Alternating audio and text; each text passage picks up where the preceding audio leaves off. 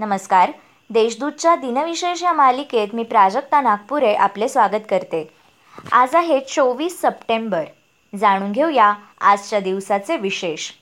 आपल्या हजार चांगल्या शब्दांचा अंत करण्यासाठी एका चुकीच्या शब्दाकडे हजार लोक लक्ष ठेवून असतात. महात्मा गांधी आणि डॉक्टर बाबासाहेब आंबेडकर या राजकीय नेत्यांमध्ये चोवीस सप्टेंबर एकोणीसशे बत्तीस रोजी पुणे करार झाला. दलितांना स्वतंत्र मतदारसंघाऐवजी सर्व प्रांतांमध्ये सर्वसाधारण मतदारसंघात लोकसंख्येच्या प्रमाणात जागा द्याव्यात हा या कराराचा मुख्य मुद्दा होता. त्यावर डॉक्टर बाबासाहेब आंबेडकर पंडित मदन मोहन मालवीय मुकुंद रामराव जयकर सी. राजगोपालाचारी यांच्या सह्या आहेत.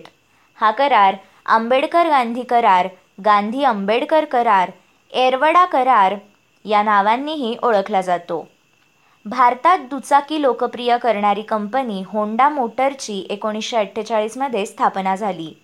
जपानच्या सोईचिरो होंडा यांनी या कंपनीची स्थापना केली. भारतात हिरोच्या सहकार्याने हिरो होंडा या कंपनीच्या मोटारसायकली प्रचंड लोकप्रिय झाल्या. दोन हजार दहामध्ये या दोन्ही कंपन्या वेगळ्या झाल्या. मृत्युंजय कादंबरीसाठी शिवाजी सावंत यांना एकोणीसशे पंच्याण्णवमध्ये भारतीय ज्ञानपीठ या संस्थेतर्फे मूर्तिदेवी पुरस्कार जाहीर झाला. हा पुरस्कार मिळवणारे ते पहिलेच मराठी लेखक आहेत. चोवीस सप्टेंबर दोन हजार सातमध्ये भारतीय संघाने पाकिस्तान संघाचा टी ट्वेंटी विश्वचषकाच्या अंतिम सामन्यात पाच धावांनी पराभव केला.